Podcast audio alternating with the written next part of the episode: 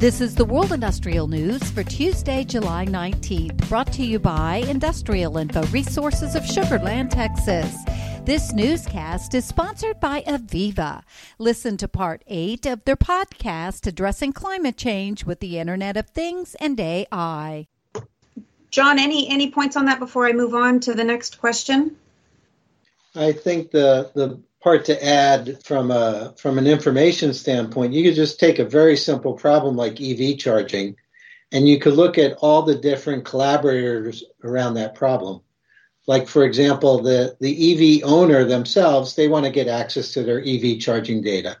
The EV charger manufacturer may want to get access to that data.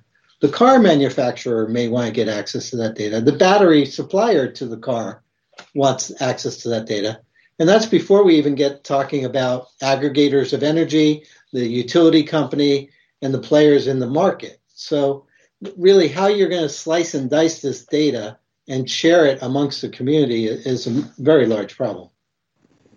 Thanks, John. Really great add on. Yes, Pat?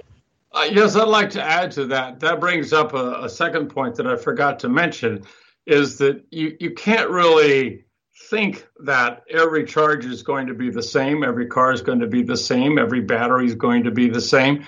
There's going to be this multiplicity of vendors out there that need to attach to this infrastructure and provide their value to it. This means that the infrastructure itself has to develop a reputation and a trust for a, a, a neutral operation like early internet. It has to be neutral so everyone is treated equally so that you don't spawn multiple channels of communication, uh, which is even even harder to handle. To hear the full podcast, search for IIR's Industry Today podcast on your favorite podcast provider.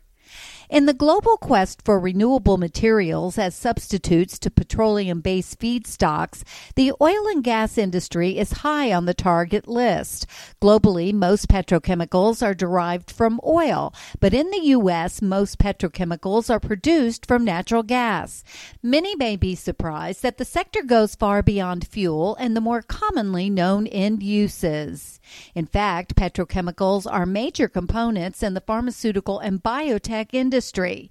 There are numerous reports that estimate approximately 3% of petroleum production is used for pharmaceutical manufacturing, but nearly 99% of pharmaceutical feedstocks and reagents are derived from petrochemicals. Total Energies expects to ride a wave of high margins for distillates and gasoline. Executives are preparing to announce exceptional second quarter results for the company's refining and chemicals operations, notable in its European business, which is seeing some of the tightest conditions in the global refining sector.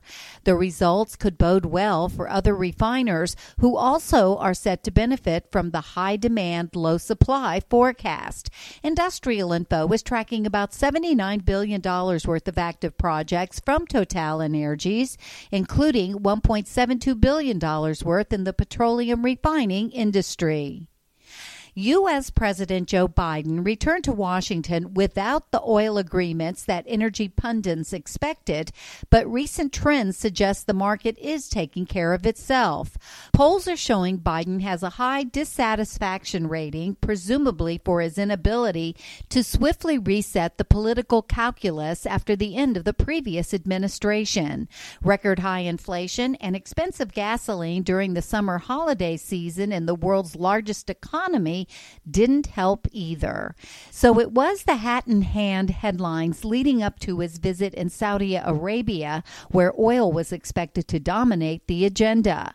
That would be an obvious consideration given that Saudi Arabia is a world leader in crude oil production and one of the few that has the capacity to put much more oil on the market. And a funding boost from the Norwegian government has prompted new electric vehicle and storage battery maker Freyr Battery to greenlight the construction of its first battery gigafactory in Norway. Norway's export credit agency, Export Finance Norway, has indicated it will support Freyr with up to 400 million euro worth of guarantees, loans, or a combination of the two. For details on these and other breaking news, read the full stories at www www.industrialinfo.com. I'm Peggy Tuck, reporting for Industrial Info News.